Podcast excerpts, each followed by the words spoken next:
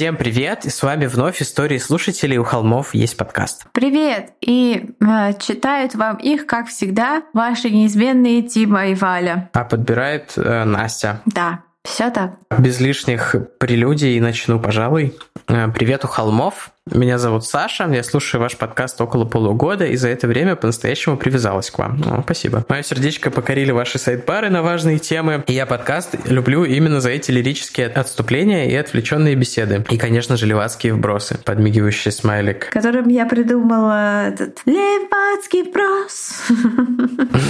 Джингл. Джингл левацких вбросов. Разумеется, это не умаляет того, какие крутые true crime истории вы рассказываете. Эту историю я вспомнила во время прослушивания одного из выпусков, в котором Валя высказалась на тему victim blaming а в связи с убийством девушки в лондонском парке. Я разделяю ее, разделаю, тут написано, я разделаю ее мнение, разделяю, конечно, имелось в виду, так как у меня очень сильно бомбит с обвинений жертв насилия. Так вот, к истории. Марв там, кажется, выражает согласие. Да, Марф попискивает. Марвуша, иди ко мне, моя пищалочка.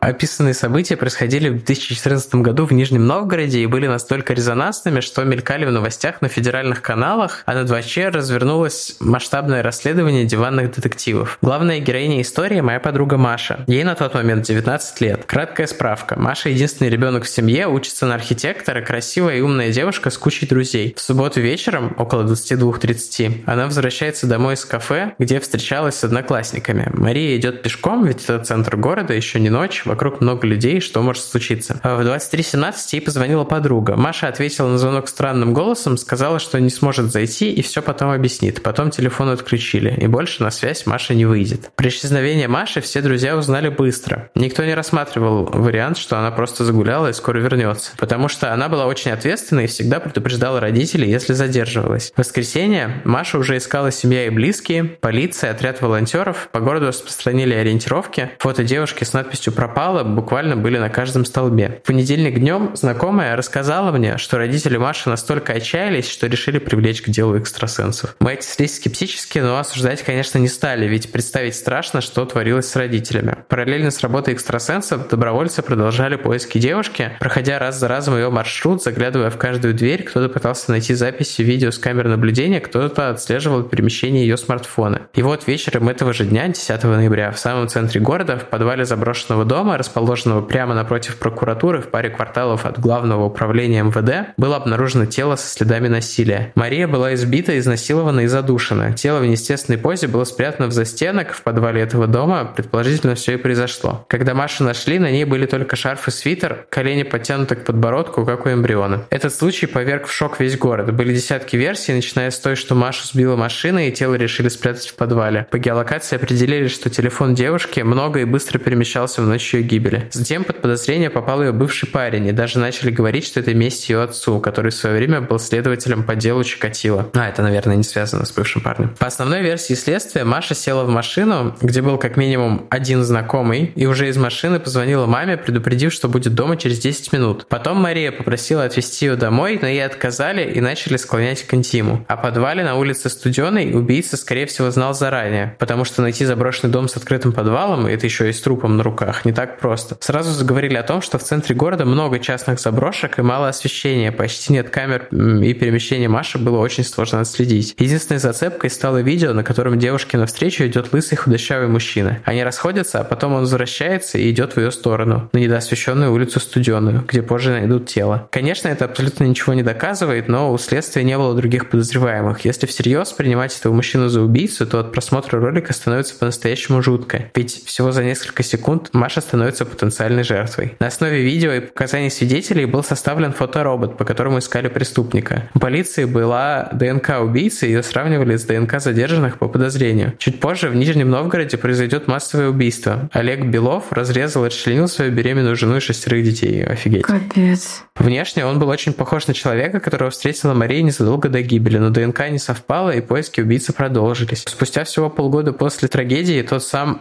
тот самый дом на улице Студеной был снесен, хотя следствие продолжается до сих пор, ведь на сегодняшний день убийца все еще не найден. Возвращаясь к началу рассказа, хочу сказать, что этот случай стал ярким примером деца под названием «Сама виновата», потому что в прессе и соцсетях долго мусолили то, что Маша слишком поздно одна гуляла, а также разбирали, в чем она была одета, употребляла ли в тот вечер алкоголь и насколько насколько глупо с ее стороны было ходить там, где нет фонарей. Да, это не, вот не глупо э, строить такую городскую среду, которая порождает преступность, а это проблема, конечно, людей ходить там, где нет фонарей, уроды стороны. И еще одна деталь, когда Мария позвонила подруга, та отвечала странным тоном и спешила закончить разговор без объяснений. Предполагается, что в тот момент убийца мог быть уже рядом с Машей, ну да, и угрожать ей. Доля комментариев приходилось и на этот момент, мол, почему она не дала понять, что она в опасности. Ну да, посмотрел бы я на этих комментаторов в такой ситуации. За 7 лет расследования было проверено около 9 тысяч подозреваемых арестовано 3 человека, однако убийца Марии так и не был найден. В ВК и на других платформах действуют группы, где неравнодушные продолжают поиски, просматривают видео с камер и ищут подходящих по фотороботу мужчин. Семья Маши уже отчаялась и произошедшее не комментирует. Спасибо за возможность рассказать эту историю. Извините, что письмо вышло сумбурным. Надеюсь, что наступит время, когда девушки смогут спокойно гулять вечером по улице, безопасности, быть обвиненными в провокации насильников. О, да, конечно, полностью согласен с последней фразой. История ужасная, я про нее ничего не слышал, но звучит как что-то, из чего мы могли бы даже сделать основной выпуск в какой-то момент. Да, спасибо большое, Саша, и примите наши соболезнования по поводу гибели вашей подруги. И, конечно, продолжаем надеяться, что... Ну, конечно, да, у нас тут не Америка, где поймали Golden State киллера, убийцу из Золотого Штата сколько лет спустя, но все равно, может быть, все-таки все-таки его поймают, и это ужасно. Можно меня обвинить в сексизме, но, конечно, нет сомнений, что это мужчина. Ну, так там же нашли, ну, да. как я понимаю, сперму. Ну поэтому... Ну да, но просто даже, как бы даже если бы нет, то все равно как-то вот... Не, ну это не сексизм, это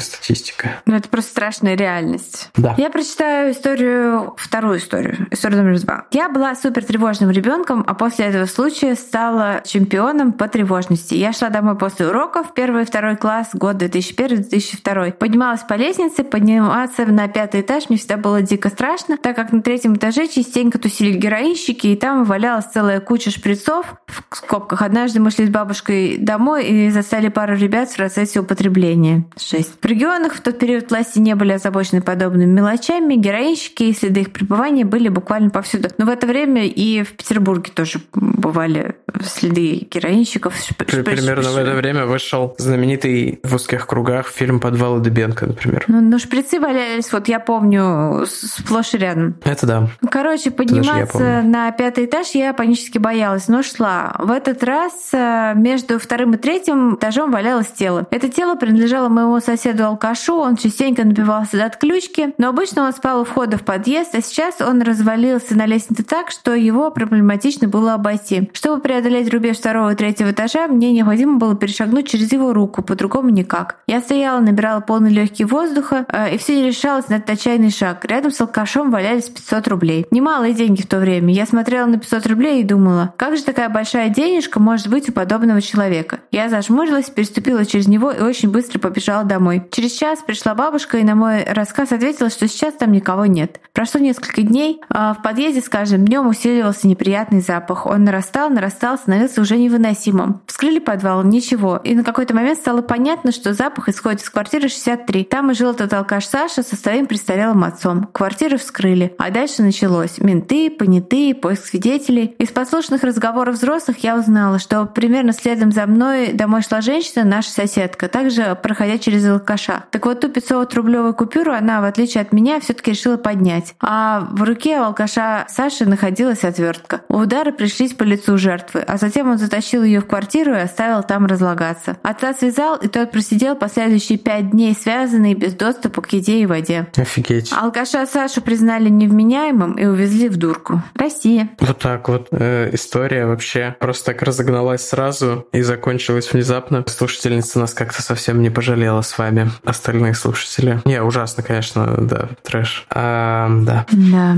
Я прочитаю следующую историю. Привет, холмики. Очень нравится называть вас именно так. Заранее хотелось бы сказать вам спасибо за то, что скрашиваете мои вечера за подготовкой к ЕГЭ.